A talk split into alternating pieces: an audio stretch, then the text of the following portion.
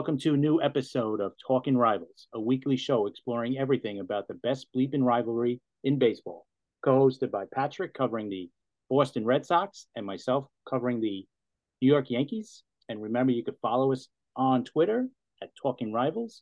You could get us on the web at talkingrivals.com. You can follow Patrick on Twitter at Patrick Trotty. You can follow myself at CP7NY. Can catch our podcast wherever you find our podcast at Spotify, Apple, Google, Amazon, and iHeartRadio. And you can also find us at SportsWire Radio at sportsanarium.com backslash player. And you can follow the station manager there, Thomas Bryce, at Thomas Bryce 2017.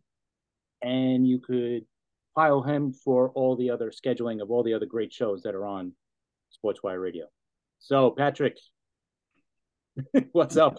Another week I, I feel like we're going in different directions, our teams, but it's uh but we're about to intersect. It's weird how it's like you meet a team at a certain time and one's hot and the other one's not.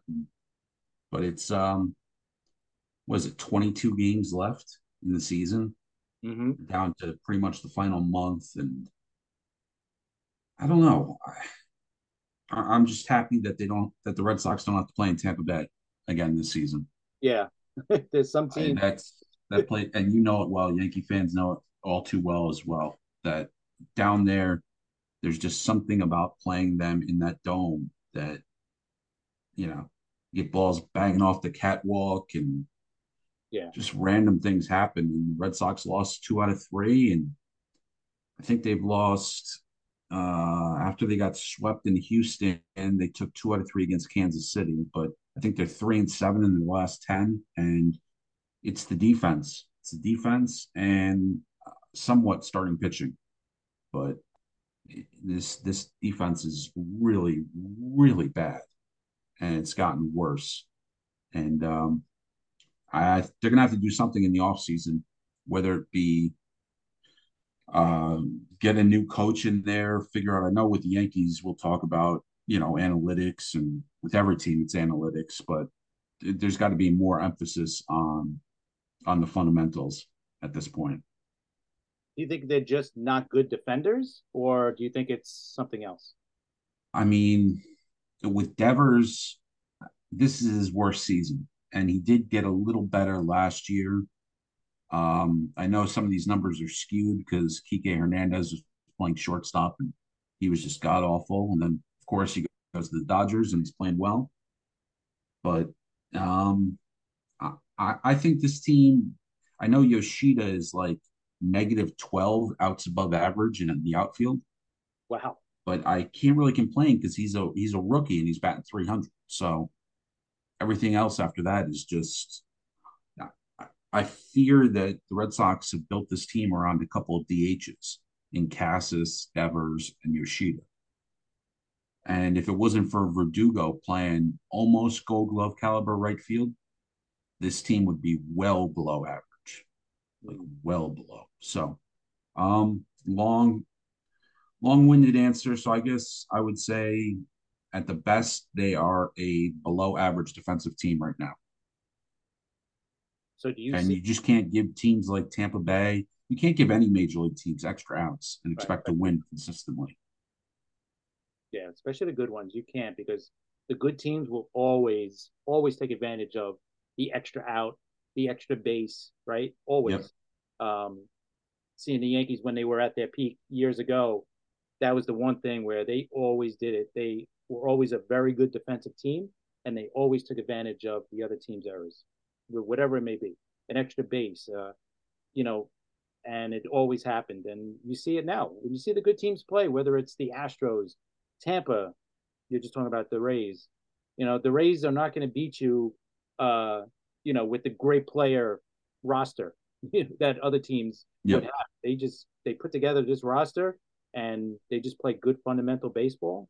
And if you make an error, they're gonna they're gonna make you pay. So yeah, they uh Red Sox lost. The, they won the opener seven to three. Uh, they made a good comeback. They gave up three runs in the first inning, and then Bello just kind of righted the ship and they won seven to three. And he's quiet, uh, maybe not quietly, but had a very good year. He's up to 11 wins and three and a half ERA. And I saw where this is the first time since Ellis Burks and Roger Clemens, which is a weird combo, that Red Sox have had two players under the age of 25, one a pitcher, one a position player, doing so well in those seasons. Yeah. So it's a it's a random stat, but it just shows that between Casas and Bello, and Casas has been hot as anything in the second half. So between them, they're don't get me wrong, it's not all doom and gloom for the Red Sox because I thought they would be around 500 and they are. So it's just you're so close. And the Yankees, and we'll get into it with the Yankees, you see it too with this recent, you know, uptick in play with the young guys. You're so close to getting that final spot in the wild card, and all you need to do is get in there, and you never know what happens. Right, it gets frustrating. And some of these games are going to come back to to haunt both our teams. You know, losing to Kansas City 13 to 2 last week. That's going to come back to haunt them at the end of the year. Yep. Getting swept by Pittsburgh in Fenway earlier this year. That's going to kill them. Any games you lose to Oakland, you're going to regret at the end of the year. So it's just those games are piling up, and between the extra outs given and the lack of I would say top notch starting pitching. They have a lot of quality depth and inning innings eaters, but they don't have. And we'll get into the offseason stuff later in uh, later episodes, but they they need to get maybe not an ace, but you know a top of the rotation guy soon. So, and uh, today's an off day, and they start a big homestand. I know we say it every week, but Red Sox have a huge homestand this weekend. They're playing Baltimore and then the Yankees next week. So I I I think this might be the week. We always say it, but this is the week where for our teams, one of them is either going to sneak into that conversation, that final wild card, or be totally done. I totally agree. I'm I'm with you on that. Um, you guys have been, you know, a little bit better than us, but now the Yankees are, you know, went on a nice little tear here. They've won what five of six, whatever it is. Um, uh, they could be six and six out of seven if they win tonight against uh, the Tigers if they sweep them. And that would be nine out of a nine out of eleven if you yeah. win tonight. Yeah. Yeah. So that would be huge. You know, the sweep against Houston. You know, taking three out of four against Detroit, taking so far the first two against Detroit here.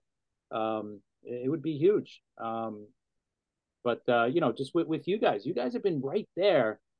They've been just just hanging in enough. Like the Yankees are uh, further out, but after this run, they've gotten a little bit better. But you guys, you're only a game and a half behind us. Right, right. But before this, before this streak, oh, yeah. like we're done, you know. And yeah. I still think we're done. You know, it's still going to take a, you know, an unbelievable finish. But the one good thing is, yeah, we do play you guys four more times. We play the Blue Jays six more times.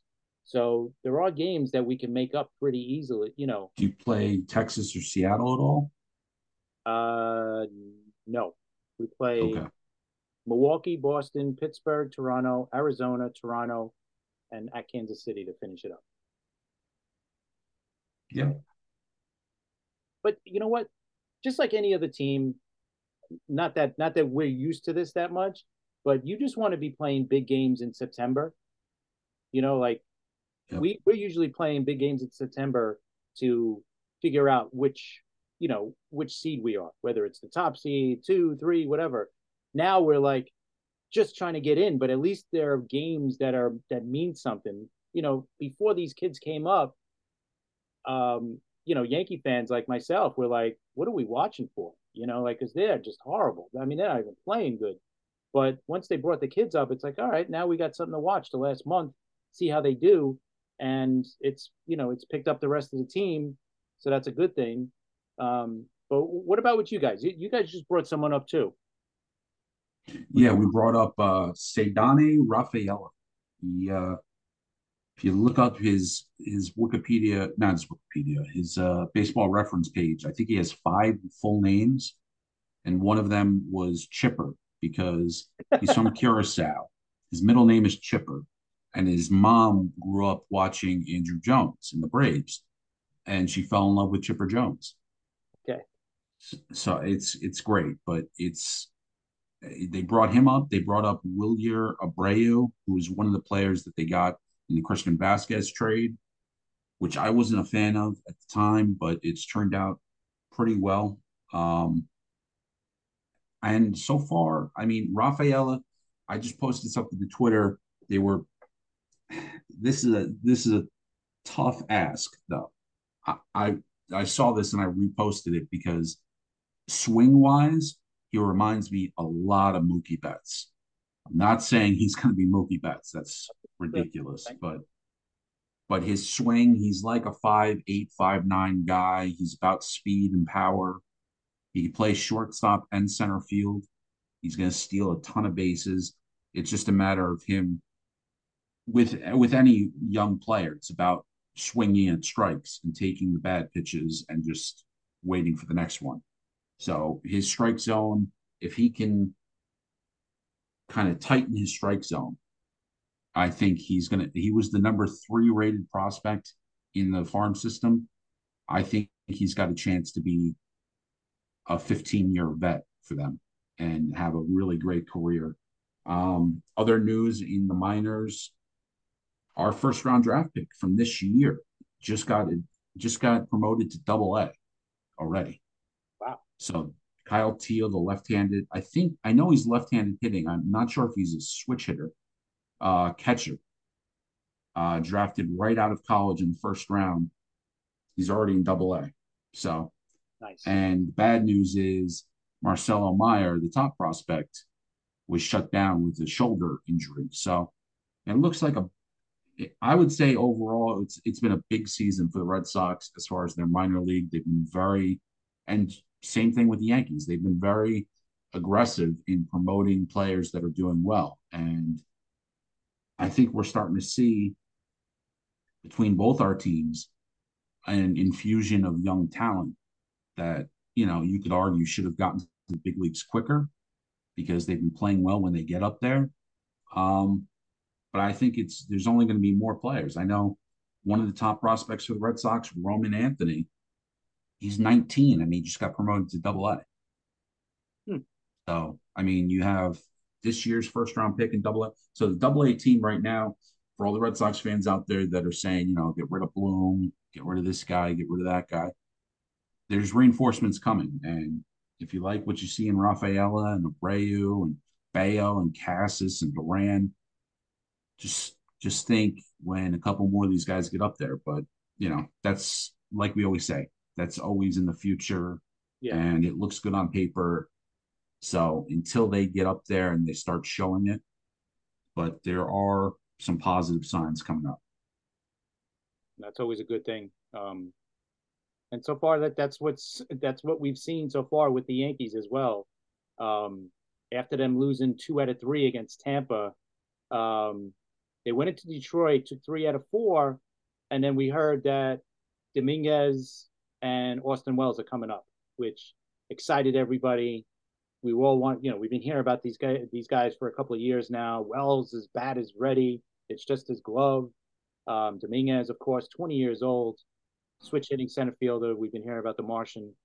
it seems like forever, but um, so since you brought up Wells, let's start with Wells. What, yeah. what were your thoughts on? I know it's just a few games, but defensively, uh, you know what? He looks solid behind the plate. Um, yeah. Receives, you know, calls a good game. I mean, he's not really calling a good game, but so far he communicates very well with the pitching, with the pitchers. We've been hearing that in interviews after the games. Nobody's saying, "Oh, he's a rookie." You know, they're saying he's they they communicate very well in between innings. He looks really good, you know, just from a the average fan point of view. Um, he looks fine behind the, behind the plate. I couldn't tell if it was him or one of our other catchers. Um, they said his arm is going to be the his weakest, and we've seen him throw a runner out. So so far so good. I mean, in his bat, he looks pretty smooth at, at the bat. You know, he, he they don't look overwhelmed, either him or Dominguez or even Peraza. Like they don't look overwhelmed by the moment or by the or in the at bat or in in the field. They just look like they belong. how good they're going to get. You know, is that ceiling that we we always hear about with Dominguez and even with Wells with his bat? Is that ceiling? Uh, are they going to get to that ceiling? You know, we don't know. Just like with your guys, you know, yeah, they look great, but and they could reach it, but um, I tell you, so far I have no problems with Austin Wells, and I could. I, I don't see any other reason not to see him as one of the catchers next season. Um, let's say with Trevino returning, that's a good one-two punch, you know. And now you got a guy who's gonna who's gonna be a, a much better offensive catcher that we've had, you know, in a in a long time. So I like it, and he's a left-handed bat, which obviously yeah. we've been missing. Um, and then the headliners, Dominguez. Um, obviously, so far he's done really well offensively. Yeah. He's been playing center field defensively. Yeah, and he's he's looked fine. Like I said, not overwhelmed, um, smooth out there. Uh, it's only been a few games, so yeah, he looks great. And with the bat, obviously, he hit the home run in his first at bat off of uh, Verlander, so that was great. Um, that really got us going in that game and for the whole series. Really, sweeping Houston in Houston was a shock. If there was any, if that was, listen, if they don't make the playoffs, that's going to be the highlight I think of our year is seeing those kids those first couple of games sweeping Houston, especially what Houston just did to Texas. Yeah, I mean it's amazing and and beating Verlander, which we never do. So this might be our that might be our World Series. I hope not. I hope there's this magical run keeps going. Um, and then after that, um, came home to play Detroit. And so far, they've won the first two. They, are playing tonight for uh, the third game. But, uh, you know, none of us could complain. Even Peraza, who started off bad since he's been up uh, with the bat, you know, his glove is there. I mean, his glove is no doubt. He could play third, short, second, anywhere. Um, but the bat seems to be coming along now too. It, it took him a couple of games, but his last couple of games he's hit really well. Um, that'd be great. You know, if he could listen, the big question this offseason, we we talked about it a lot already, is Torres, right? Are they gonna sign him to an extension? Are they gonna trade him? Are they gonna keep him for one more year? And who knows what's gonna happen? But at least you know with Peraza, you got somebody who, if you do trade Torres, could slot over to play second base. Or if you do keep Torres, he could stay at third and give you really good defense. He's not going to give you the power numbers, I don't think, that you're going to get from a third baseman normally, but uh, I think um, you got to keep her. All three guys out of those three, without a doubt, for me, they all look like, yeah, they're going to be a part of this team next year, unless they get traded, obviously. But they right. all look like they're going to be a major part of this team next next season. Yeah, I mean, I, I think the biggest the biggest uh, concern would be that what's the nickname for these young guys? Is it it can't be the baby bombers again? I keep seeing this on Twitter. It's the Utes. I, I yeah, I saw that too. I don't know. Yeah, I'm not a big fan of that, but but that's a good problem to have. Not a good nickname yet for the team. As long because as I, I think that these young guys have shown, at the very least, like you said, they're going to be a part of the future of this team. How big of a part is just up to them because it's all in front of them. I mean, it's a matter of if they take it and run with it, like Wells and Dominguez. Uh, you know, you could be looking at right up the middle, your team being set with young players. Yeah, exactly. You know, it's it's just a matter of I think how good they're going to be. You know, yep. are they the average players? Are they going to be above average? Are they going to become elite players? You know, we've seen Volpe go through really bad struggles this year, but he's, you know, since since July, since the Parmesan dinner with uh with Wells, um, he's he's really you know been much better. He's hitting over 250 since then, or whatever it is, 270. So um, yeah, he looks much better. So yeah, I mean the future's bright. You know, for a while there, it wasn't looking good for us, and we were like, man, if these kids before they came up, it was a matter of listen, if they don't hit, we're in big trouble, right? Because that's what they're they're banking on. And so far they're they're all they're all doing well. So to me the future's bright. And it just with Dominguez and with uh, Wells and with Peraza, if they're all here next year, that's three holes you don't have to fill. You know, before they came up, we needed we were looking at looking to fill two outfield holes. We were looking to fill, you know, the catcher position. We were looking for an upgrade there. Maybe third base, maybe second base. You know, like now it's it's a little different. You know, there's still a question mark with Rizzo because of the concussion. He's shut down for the rest of the year. That was a little disappointing. You know, I'd like to see him come back, but we'll see. You know, um, what happens to him in the offseason. Hopefully he's back next year too. He's got one more year left plus an option, uh, a team option, I think it is. So, um, yeah, I mean, if, if he comes back, at least that first base is good for one more year. And another thing too, forget about the uh, the, the kids for a second. DJ LeMahieu has been great since the All Star break. You know, he's back to hitting. Yeah.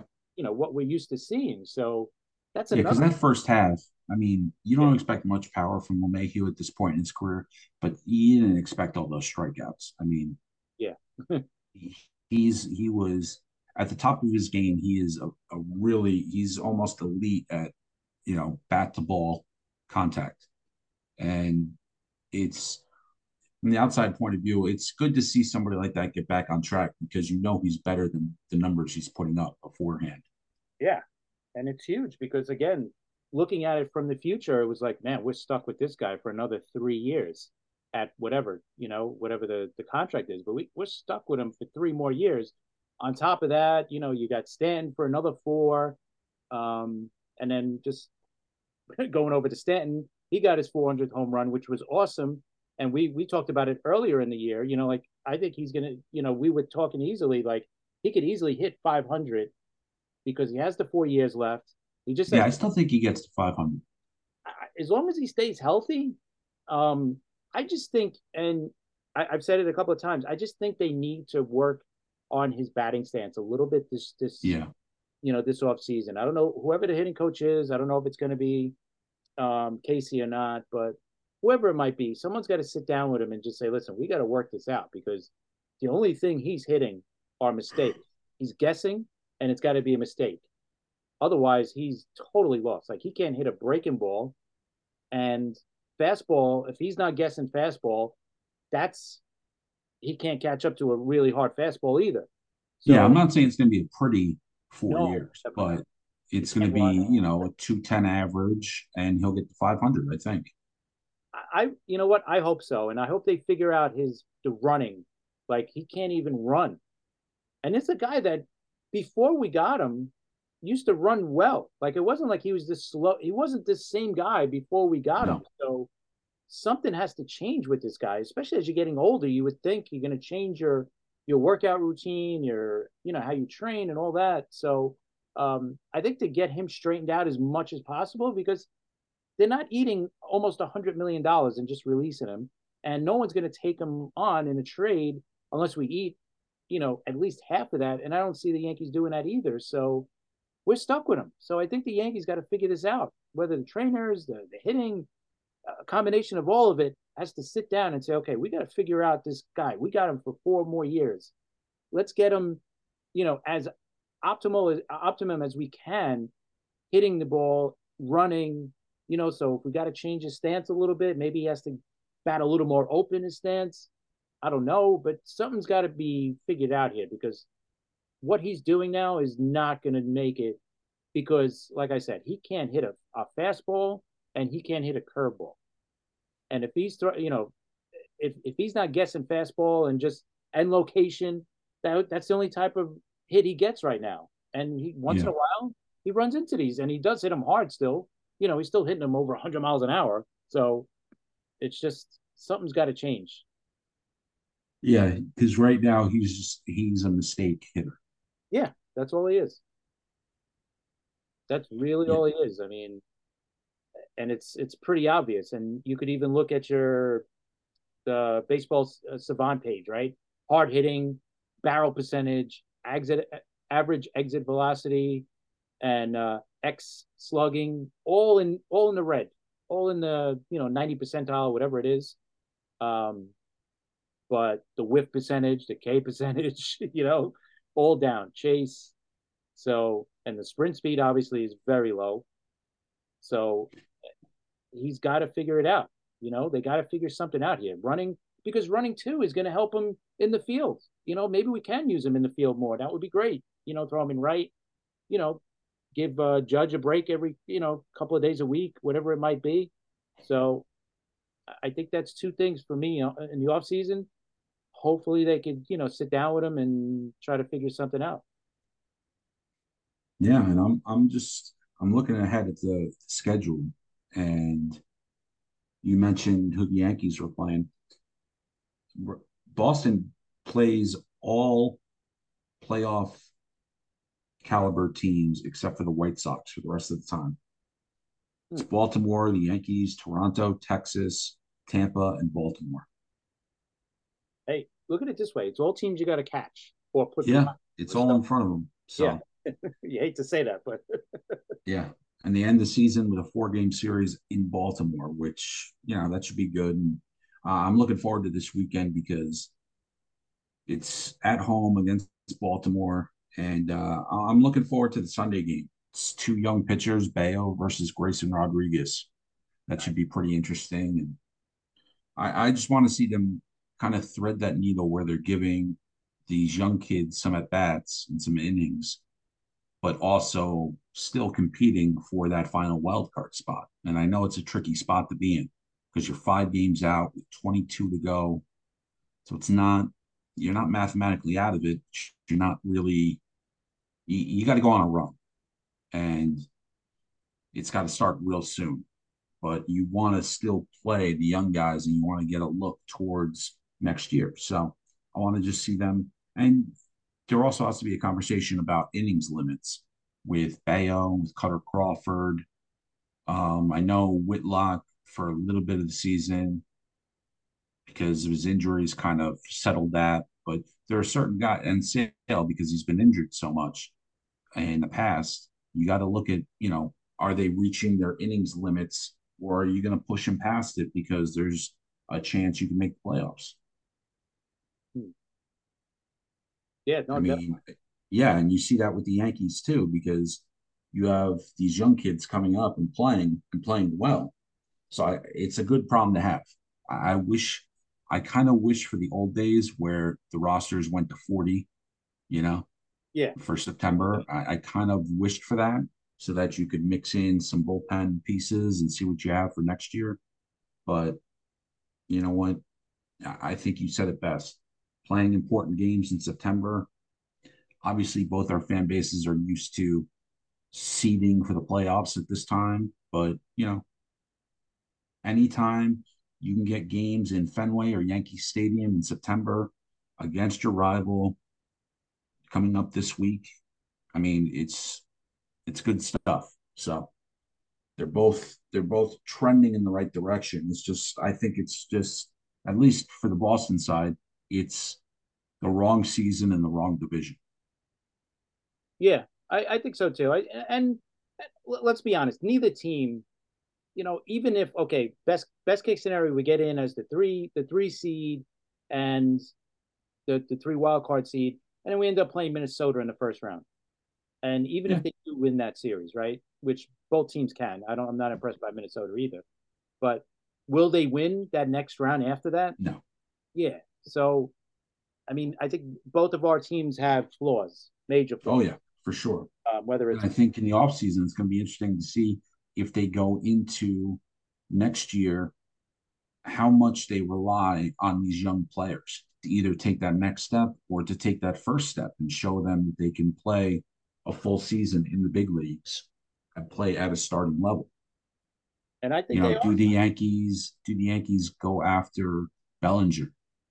Do they address their starting pitching or do they run it back with some of these guys that have shown just in a little bit? I mean, obviously Dominguez is going to be a part of it. Wells is going to be a part of it.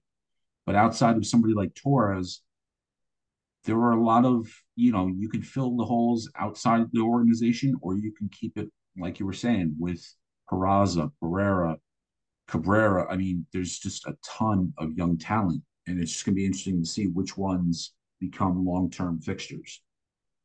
Yeah, it's true because you know that the Juan Soto, you know, trade possibility is going to be out there. Obviously, will the Yankees? Will Boston? You know, put together a package for him. You never know. Um, the only thing that bothered, like, there's to me, there's you could go either way, right? Either the big trade for Soto or you make a big signing and go after Bellinger, right? Both sides you can make the argument for. And trust me, the last couple of days I've seen it on social media and yep. you see fans on both sides of the ball and they're both right because you can't go wrong. Like how can you say no to a Juan Soto who's young and he's one of the best bats in the league? The only negative with him is is is his glove. His glove is just not good in left field. You know, people are like, oh, he can't play left. Well, he can. He's just not going to play it good. You know, just like you have Yoshida right and left. He's not yeah. good. He could play it, but it's just not going to be great. You know, that's we we got to accept that, and we got to hope that his bat makes up for his defense. Um, Bellinger, on the other hand, very good in the outfield, center field, left field, could play right. And the big thing is he could play first. And for me, with Bellinger, he's still young. He's 28. You know, if you sign him, it's only money. Yeah, you're going to lose the pick, right? Because they're going to give him the qualifying offer, all that. But with him, in a couple of years, you can move him to first base because in another year, at, at most two years, Rizzo is going to be gone, right? We're hoping to get at least one more year out of him after this concussion thing, you know. Um, and after that, what are you you going to keep uh, DJ there as your starting first baseman? I'd rather have DJ as that guy that could back up first, second, and third. You know, like he's like he's been doing just about every year with us. So um, it, it, it's going to be interesting. Like you said, I don't know the direction they're going to go in, but I know these young kids are going to be a part of it. How they're going to, you know, add to those guys is going to be the the big question. I really don't know. And just like what you got with your team's the same way. You know, I think they they definitely need uh, a starting pitcher, and we found yeah, out at least at least one. Right. Uh, I'm looking at obviously Yamamoto from yeah. overseas, but if you can't get him, I'm looking at a guy like Aaron Nola, maybe Jordan Montgomery, who's used to pitching in the American League East. Mm-hmm. Um, maybe bring back Eduardo Rodriguez. So you could either go for the big fish or you could go for a couple middle, you know, twos and threes, but they have to do something to upgrade the starting pitching. And another thing is, I just saw this on social media. If Triston Casas wins the Rookie of the Year for the Red Sox, the American League, they get a supplemental first round pick. Yeah, that's a good. So that's huge. Yeah. So that's something to look for down the road uh, at the end of this year because it's basically between him, Gunnar Henderson, pitcher from Cleveland's been really impressive, but I think he has 10 wins, so I'm not sure if that gets it done. Uh, Yoshida, I don't think he should be. That's a different conversation to me because I, I don't think he's a technical. He's technically a rookie, but I, don't think you can give it to him over kids. Basically. Well, we've seen that already. Yeah. So. Yeah. I he, mean, if he was yeah. better in the field, then that 300 average would look a lot better. Right. But yeah, the fielding is yeah. No, no, I would give it to Gunnar or yeah. to Triston Casas. Gunnar, yeah, Gunnar, I think has been the the more consistent. I think of all. Yep. Yep. So he might get it, but you know, Casas has come around big time. So yeah, it'll be. I think it's it's isn't it a top two or three? They they get the first round pick. I know they get the first round pick if they win. I think it might be a second round pick if it's top three finish. Oh, okay. Right. I remember. So either way, you're going to get something pretty valuable. And like I said before, this year's draft pick in the first, middle of the first round is already in Double A catching. So we see how impressive these kids are becoming so quickly recently. that's great. You know, for the sport, because you know what, it keeps more eyes on the. You know, it, it makes the, the draft more interesting too, right? Because for yeah, years, it's not waiting five years for a draft pick; it's waiting a year and a half. Yeah, I, I love it. I love seeing these kids. The kid on the the Angels, the first baseman, right? He's already up. yeah. Yeah, and they said his bat was big league ready. I guess they meant it. I guess so, right? What was he? Two months, and he's already in the majors. Yeah. So. And the Angels have done that for for a while now with their last, I think, three picks. And you know, speaking of the Angels, we're looking around the league now, and we said it right before we got on the air. To me, the Angels, we're going to look back at this decade, you know, these last couple of years at least, and say, what the heck were the Angels doing that screwed up this much talent so quickly. like re- between Rendon, Trout's injuries. Okay, if Trout just gets injured and he has bad luck like that, I can see that. But between Ohtani, Trout, Rendon, they're pitching, they're going all in for it, and then kind of just falling apart. The the um the Ohtani substitute during picture day, it was like, come on, really? It's some it's it's just one thing after another, and I feel bad because I, you know we kind of praised him even though we didn't agree with the move, not trading Ohtani and going all in. It, it was it it's totally backfired. You know, like it just completely went the opposite direction, and they did everything that they could possibly do. You know, I think you know they did everything they could if they were going in that direction, going for it. Right? They added pieces. They said, "Hey, we're going for it," and the, the fans probably appreciated that because you know they get to see Ohtani for the last couple of months. Then you know the players don't work out. The pitching once again completely craps out. And now you got Ohtani who's not going to pitch again, and he's not going to pitch again next year either because of the injury. So, I mean, it's just it's horrible. And Trout came back for one game, and then he went back out. Right? Yeah. It's I, feel horrible. And the other organization, stay in the West for a second. How about Texas?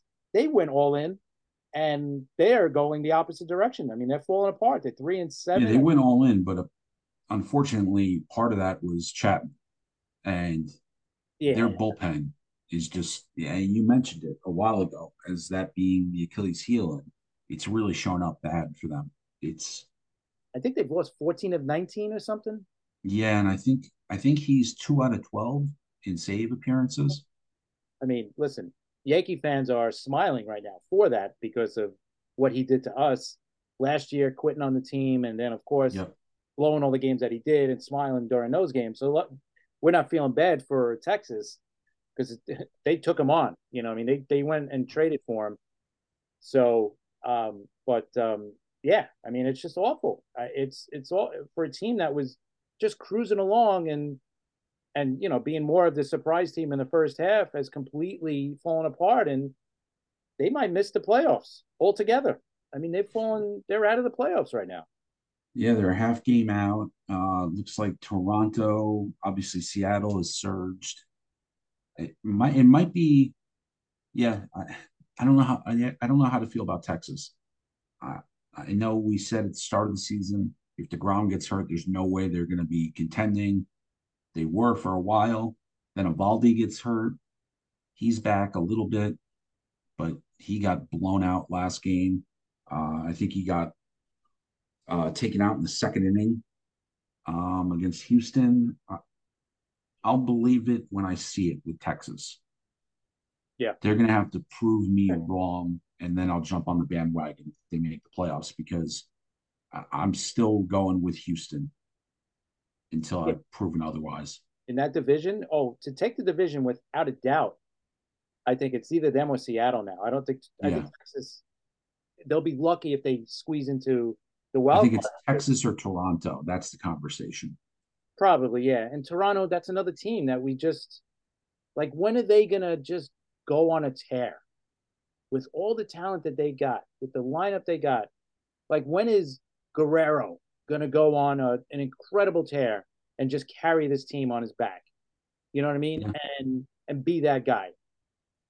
I mean, check the monthly splits for Matt Chapman. He's having a Oh, a weird free going into his free agent year. Yeah, he, right. He started off great and then steadily just bottomed yeah. out. And he's back to where he should be, you know, like low 200 batting average, which he's always been. You know, a little bit of pop, great glove. But this is, I think this is what he normally is. This is what the guy is. I mean, it's, he is what he is, right? Um, yeah. But uh, to me, I look at guys like Vladimir Guerrero. He's got to hit better than 266. Yeah to me. I'm sorry. You you got to have a little more power too. Yeah, you're the star of this team. You and Bo Bichette. Bichette's having a great year, just banged up a little bit, right? But he's the guy. I'm sorry. That's the guy that's got to do better. Yeah. Do better than 266. George Springer, you expect a little more from him, I think. Um, but don't. Uh, to me, Guerrero is the. I don't want to call him the problem because it's not a problem, but you got. He's just the guy that has to lead by example. And right now, his stats aren't. He's just not putting up enough. And we always said, you know, like the last couple of years, Toronto, Toronto, Toronto, and they're just not getting it done. And no. you know, he's like the poster child of that team to not get it done. Yeah, and staying out west, but moving to the National League, Diamondbacks promoting their top prospect Jordan Lawlar. He uh, he was the sixth overall pick in the 2021 draft, shortstop, great player. Um, I think he's only had 80 at bats in AAA. Hmm. So these kids are coming up quicker and quicker, like we said, and uh, that, that should be something to look for. And Nick Ahmed is out there. He got designated for assignment. So if anyone's wow. looking for a veteran shortstop like a Jose Iglesias type for the last couple weeks, he's an option. But yeah. And think about it. You got four teams now within two and a half games for that final wild card spot. Yeah, because San Francisco lost what six in a row. Yeah. Yeah, and they got swept by Chicago recently. Yep. Um. So yeah, I mean, and Miami now is back, but uh Sandy is out, right? Yeah, he's on the injured list. I don't know how much they're going to use Eury Perez going down the stretch with innings limits. Um, that's a that's a great example of a National League version to me of Texas. As far as I'll, if they make the playoffs, I'll gladly eat crow and say I was wrong, but I don't believe it until they're in there. Yeah, the only difference is that you know Texas has spent a crap load. Oh yeah, yeah, no, they went about it differently, but in terms of the way I view the teams, I yeah, just... I totally agree. Yeah, they're just until you get it done. You know, it's to me, it's between, you know, Arizona, Cincinnati, and San San Fran. You're like when you doubt them, that's when they go on a tear. So, oh yeah, I'm expecting them to do something. Re, you know, this week they'll they'll they'll get hot again and tighten this you know this race up. But it would be cool to see Cincinnati in there. That I think would be. I, I think that would for me it would it would make the whole thing because if Cincinnati makes it right now, they would play the Central Division champion in the first round, hmm. right? Mm. No, wait. Yeah. Yeah. Right. Yeah, they would face Milwaukee. Wow. It could be the Cubs because the Cubs are what a game and a half out, I think now. yeah, the Cubs out? are. Yep, you're right. A game and a half out, two in the loss column. So and Milwaukee's starting to, you know, they're they're starting to show a little bit. They're five, you know, they're five and five the last ten. They got the Yankees. They got us this weekend. So, yeah, this is um this is big for Milwaukee. Going on the road, playing against the Yankees, who are red hot. They need to win a couple of games here. I think they're starting to free fall a little bit. And since we're looking at the playoffs, who it's way too early, but who would you and it all depends on matchups and who's injured at the end of the year who's healthy but if you had to list one team in each league that you trust the most going into the playoffs national league it's got to be the braves right i'm not even gonna yep. let's not even confuse ourselves but the american league man yeah that's i'm looking at it that's why i ask because it's, it's it could be a wild card team it could be a wild card team it could be seattle it could be Houston. It could be Baltimore. Bautista, they need Bautista back. I think. Yes. If he's back, I'll feel. I, I, I kind of feel like they're going to make it to the World Series this year. The, uh, the Orioles. I just have that because, as hot as Houston is now, and they, they just you know, crushed Texas. Um, I don't know. I just I have this feeling Baltimore's going to do it. Hmm. But do I um, trust wise? I don't know if I trust them to do it. I just have a gut feeling, but trust wise, okay.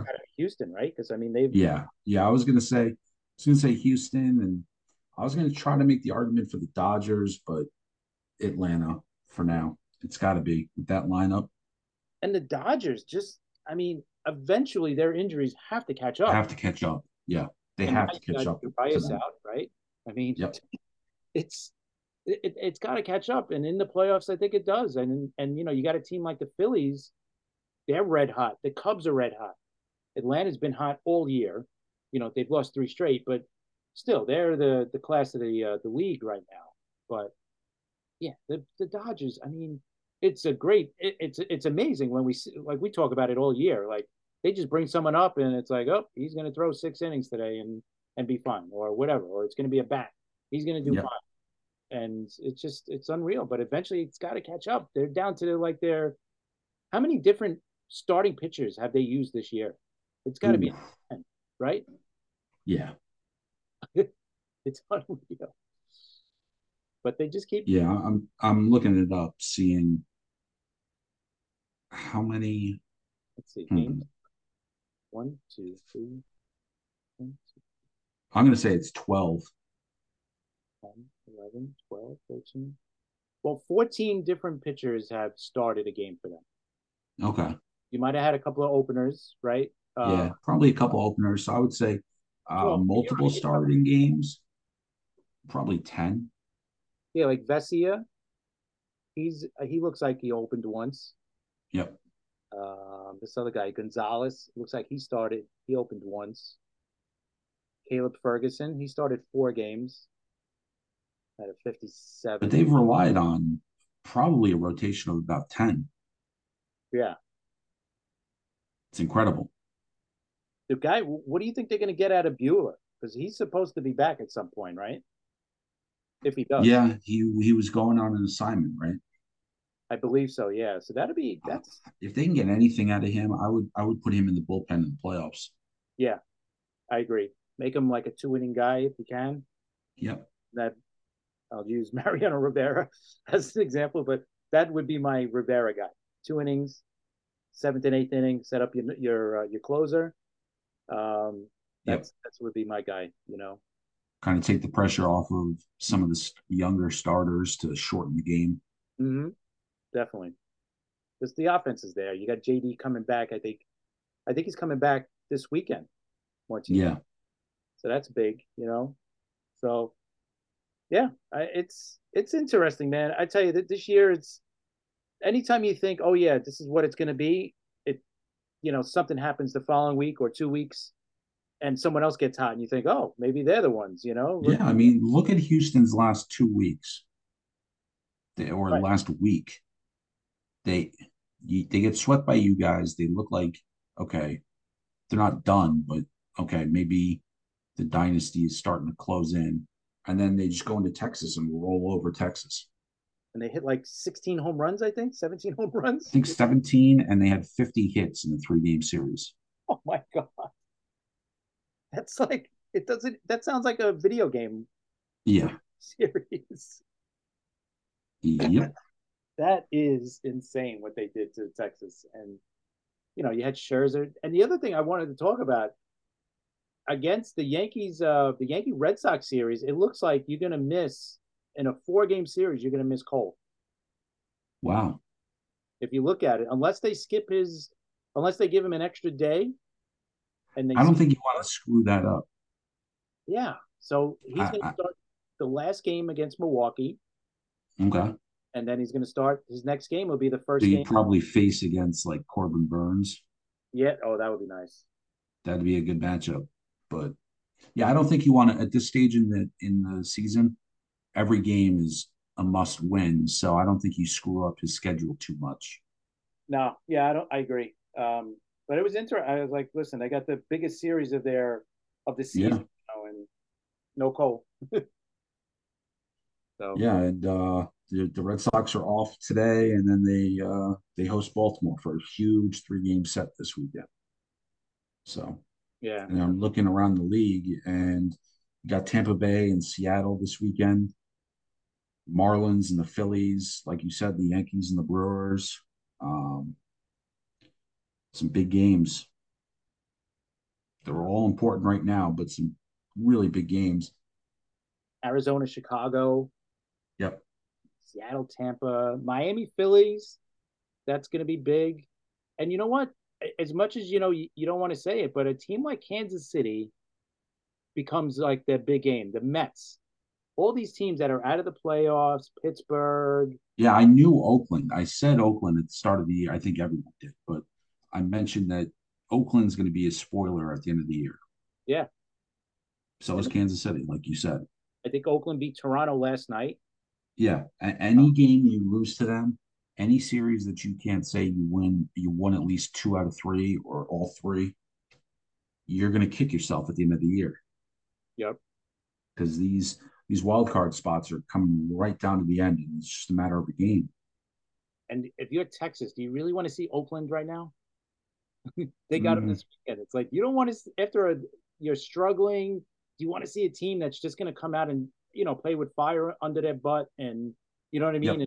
Yep. so, oh, I'd almost want to. I'd rather play that good team. You know, to get yeah, because you're up for it. Yeah. So it's uh, whew, man, these the bad teams are all going to play big parts. Colorado's playing San Fran. Um, you know, San Diego plays Houston. San Diego's not totally out of it, but we've been saying it all year, you know. So, um, yeah, big games, man. Even the, like I said, even the teams that are not in it when they're playing the good teams, and they could be. This is their World Series. This is their playoff games. September, right? Yeah. we beat these guys, we can knock them out of the playoffs. That's like that's a big thing for a lot of these players, you know. And they and not only that, these guys are playing for contracts next year too, right? A lot of these guys are free agents yep. or whatever it might be. So they want to show up this this last month. They want to show, listen, we're not giving up. We're not cruising through the the last month of the season, the last three weeks, whatever it is. So all big games. Yeah. And uh can't believe it's already September, but and and this on this day in baseball history, Mark Mark McGwire hits his record-tying 61st home run against the Cubs. So Sammy Sosa is in right field watching it. Obviously, a sold-out crowd in St. Louis. I remember watching this game because it was broken into on regular cable, not unlike ESPN 15 or MLB Network. You know, this was like channel 247 was right. on every every night. Yep, national TV. 1998. Any any guess as to who the pitcher was? Uh, I'm going to take a guess, but I I'm probably wrong because I think it was the next day. Was it Trachsel? No, it wasn't. It was Mike Morgan. Oh God, that guy's been yeah. On. That's why I that's why I said any idea because um Trachsel gave up one of them, one of them to him, didn't he? Like right there, like I believe so. Mike Morgan actually played for you guys in 1982 as a as a 23 year old. Yeah. Against, yeah. Played against us um, in the 2001. Where yeah, he started 411 games. He had a long career. He went from 78 to 2002. And how many teams did he play for? One, two, three, four, five, six, seven, eight, nine, 10, 11, 12, 13. So is he the Todd Zeile? Uh, I'm sorry, because he, he went back to another team twice. So I think 12 or 11. Yeah, pretty crazy. Yeah, but anytime you could play in the 70s, 80s, 90s, and 2000s, you don't see that very often. No, to pitch that long to you 42 years I old. wonder if he got a ring from the Diamondbacks in 2001 because he pitched in, he started one game, he got a win, pitched 38 innings. So I guess he pitched in the playoffs, I believe, didn't he? Technically, he's got to get a ring. Yeah, because I think he did pitch against us in that World Series, if I'm not mistaken. Yeah, he, have, yeah. He pitched three games actually. Wow. Didn't give up a run. Well, that's not surprising. yeah. Trying to yeah. be kind, but the guy's on, on on his fourth decade of baseball. It's, it's crazy. crazy the lifelong the lifespan of some of these players. Twenty something years. He's got one All Star appearance, and he won a World Series. And he pitched 200 innings, like I think five or six times. So yeah, that's... but that was on this day 25 years ago. It's incredible, and that was uh, many people agree whether whether however you feel about the steroid era, if you want to call it that. That year saved baseball or brought it back at least. No doubt, and it was. I said it earlier. It is. It was such a fun season to watch. especially as a Yankee fan, right? 1998 was was just that was a good year. Yeah, it was a good year in every way, shape, or form. It was great as a Yankee fan. And you guys started off like a little rocky at the start. Oh yeah, it was bad. Uh, Torre, you know, famously had a big meeting and said, "Listen, we got to get going," you know, and boom, and they just got go. After that, it, they they started on the West Coast, and they just it was awful, and uh, and yeah, and then they just went off from there, and it just, you know, uh, Jack Curry just released a book about it, and there's some historians now are calling them the greatest team ever. Um, I think at the very least, it's a top five ever. I look at this way: you can't say one team is the greatest ever anyway, because they didn't play against all these yeah. other great teams, right? And if you have to think about it for a second, I don't know how you can be the greatest ever. Right, exactly. But it's right up there. It's definitely one of the greatest teams, without a doubt. It's is it the greatest team I've ever seen? Yes. I mean, they they just never lost. It was just, it was almost getting. I don't want to say it was getting boring, but you expected every series to be won. It was yeah. Like, I would say at certain points in that year, it was the only drama was which random bench player is going to step up and win it. Yeah, that me. and just crossing our fingers that nobody got hurt. You know, yep. we stayed healthy for the you know for the regular season. I mean, for the playoffs, and you know what? It just it just added the pressure. I can I can't imagine the pressure that these guys had going into the playoffs. It's one thing to go regular season, you win whatever, how many percentage, sixty percent of your games, whatever. Um, but to go into the playoffs now, it's like you can't lose, right? You yeah. can't lose. It's impossible. You can't say, "Well, hey, we ran into the wrong team." No, you're the wrong team. Like you're the team that they're running into. That they, yeah. that you know what I mean. So you could you can't use that excuse like, ah, it's the playoffs. It's a five game, seven game series. Anything can happen. No, like you can't say that now. You are that team, and if you did anything less than win a World Series, it would have been one of the bigger busts ever in in baseball history for them not to win it. Um, so thank God they got through it and they won it. Um, you know, they always show the the game one uh 1998 World Series against the Padres and oh the upper deck home run Tino. Yeah, I mean, just, it was so great. You know, like the pitch before that, it was right down the plate. They called it a ball. Yeah, that was a strike. Yeah, I mean, I ex I I met him once at Yankee Stadium, and I jokingly asked him, I said, "Oh, so was the pitch a strike?" He goes, "Hey, the, the, the ump called it a ball, right?" So I said, "No, you're right. It's got to be a ball." Yeah, that, so, that's the answer. yeah. so, um, but I think once once that happened, it was like that was the end of the series. You know, yeah. it was almost like, we, we can't be. I think they panned to Tony Gwynn, and you just saw it. You were like, okay. Yeah, this... and they were up a lot. I think they were up seven, seven three or something in that game, or yeah, yeah, it was a uh, Knoblauch tied it up with a home run, and then then Tino hit the grand slam. So yeah, that was that was great. And then after that, like it was just done. It was almost like in the 2000 World Series with the Yan- with the Yankees and the Mets, the Subway Series. After to, for me, after two two things really solidified that series. Number one was in Game One uh, after we tied it going into extra innings, the Paul O'Neill at bat where he was just fouling off balls off Benitez, and he even said it later on. It was that like an eleven pitch at bat. Yeah, and he was like, I was not going to hit him either. He goes, I was just, I was just, you know, surviving on those, yeah. just fouling off, and he was like, I was hoping he'd walk me because I was not going to get a hit off him, and he eventually gets walked, and then they scored the winning run. But then game two, I thought with um with the the whole bat thing with Clemens and the bat coming at him, and he threw the bat at Piazza. To me, yeah, when, yeah, to me, when Piazza didn't do anything back, yeah, that to me was that was everything. Right after that, like nobody even charged him. Like I can understand Piazza not charging him because yeah, he is the Mets. Like he was but, everything. But that that's when your last guy on the bench comes out. Yeah, just do it. Start yeah. a ball. You know, or hit one of their guys the next inning. Yep.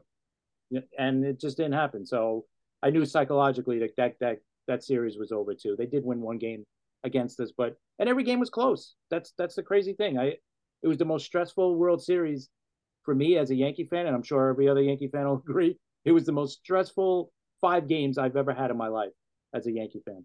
So, but um, yeah, um, yeah.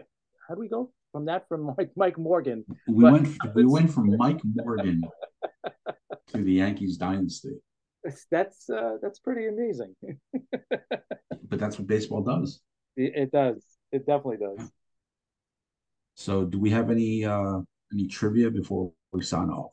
Yeah, a little trivia. This one's it's it's kind of hard, I guess, but oh boy, uh, when you say it's not that hard, I I don't get it. So I'm gonna this give, is going to be like it's not well. Okay, I'm going to give you one of the answers. There's five guys okay. to talk about.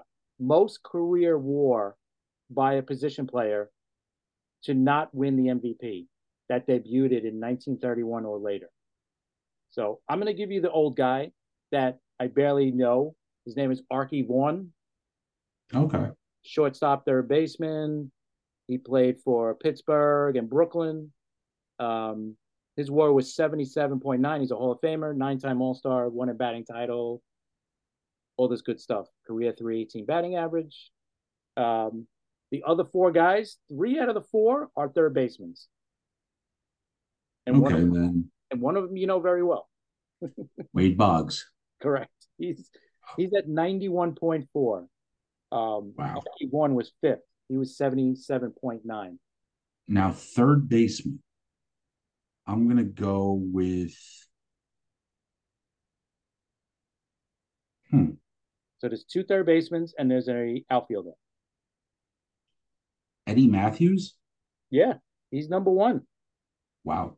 96. And there's another third baseman. Huh. We've, talk, we've talked about him a little bit the last since, since we started our podcast, I think. When we talk about Hall of Fame hmm. and going into the Hall of Fame, that he definitely deserves it. Um, so I don't know. Uh, I'm going to go with the outfielder. I'm going to say Al Kaline. There you go. Bingo. But the other third baseman, I have no clue. Okay, Al Kaline, Al Kaline was 92.8 uh, WAR, and this guy was an 18-time All-Star, 10-time Gold Glove, batting title, blah blah blah blah. We all know 399 home runs, so he's one shy of 400. Um, the other third baseman, he'll be going into the Hall of Fame very soon. Oh, Adrian Beltre. Yes, 93 Oh boy. Yeah. Of course, I don't get Adrian Beltre, but I thought he'd be the easy one, but because he's yeah most recent. Once you said you would know him, I started with Wade Boggs, and then I just. But the Eddie Mathews, I would have thought, well, back in that day, the, it was stiff competition for MVP. I mean, every year it is, but right, especially when you have Hank Aaron batting with you. yeah, Hank Aaron kind of takes sucks the uh, the attention out of the room. Right, rightfully so. I mean, forget about the rest of the. Yeah, you got and then the rest of the league. I mean, right, Willie Mays. Yeah, um, yeah, some I stiff competition. And I forgot. I don't know if you remember, but Beltre did play for you guys one year. Yes, I totally. Yep. He, he's always up there in random Red Sox that you wish stayed longer. Because he had, he had a really good year for us. Yeah. I remember those one falling down onto one knee, hitting the ball onto Lansdowne Street over the monster. It's like this guy's power was amazing and his club was great. He was an all star, a silver slugger that year, nine, ninth in MVP. Yeah, he was 321, 28, 102, 49 doubles. He led the league in doubles. I remember that year he had for the Dodgers going into his free agent year 48 home runs, 334 average incredible. Yeah, he's a he's easily and not a huge strikeout guy. No, he's not. Only five years over hundred strikeouts. That's impressive, and that was earlier too. You think later yeah. on, you know, slowing down. Later on, he was yeah. You can't call him a contact hitter, but no, but he's 286 career batting average, which is not bad. Um, the crazy thing is, when was the last time you saw? Oh, he did get to 200 hits once. I was going to say, when was the last 3,000 hitter without 200 hit season? And he got it right on 200 too. Yeah, he got 199 one year, but 200 right on the dot. It's a long career to have. Good numbers, but, man. Just oh yeah, 70 home runs, 1700 RBIs. Um, what is he? Four-time Silver Slugger, four-time All-Star, five-time Gold Glove, two-time Platinum. Basically, for two decades, got a hit every game. Yeah, and he's not just a single hitter. So, and I don't want to say he's underrated because he's going to be a Hall of Famer, but I don't think people appreciate him. There, enough. there are Hall of Famers that are underrated. I mean, he's not the most underrated. I think but, he's right up there, though. When you yeah. look at numbers, he's definitely underappreciated. Because he's going to go down as probably a top five greatest third baseman to ever live. Yeah, I think what goes into it is a lot of these guys that go into the Hall of Fame, if you can't pick out which cap they're going to wear right away, they kind of get mixed up. They kind of get lost in the shuffle. Yeah. Now he had his the end of his career with Texas, but he went through it with the Dodgers, with the Mariners, and then Texas. So it's almost like a Fred McGriff type of situation. Right. Yeah. But yeah, he's undoubtedly a first ballot Hall of Famer. So. Yeah, yeah. absolutely. Um, yeah, so from Mike Morgan to Adrian Beltre. there you go. That's a good way to end it. yeah, yeah. So this was episode 113 of Talking Rivals. You can find us on the web, talkingrivals.com, uh, on Twitter at Talking Rivals. You follow Chris covering the Yankees at CP7NY. I am at Patrick Trotty covering the Red Sox. And you can find us wherever you get your podcasts and on SportsWire Radio, sportniron.com backslash player. And check out the other shows there um, with station manager Tom Bryce. And until next week, enjoy the games. See you next week.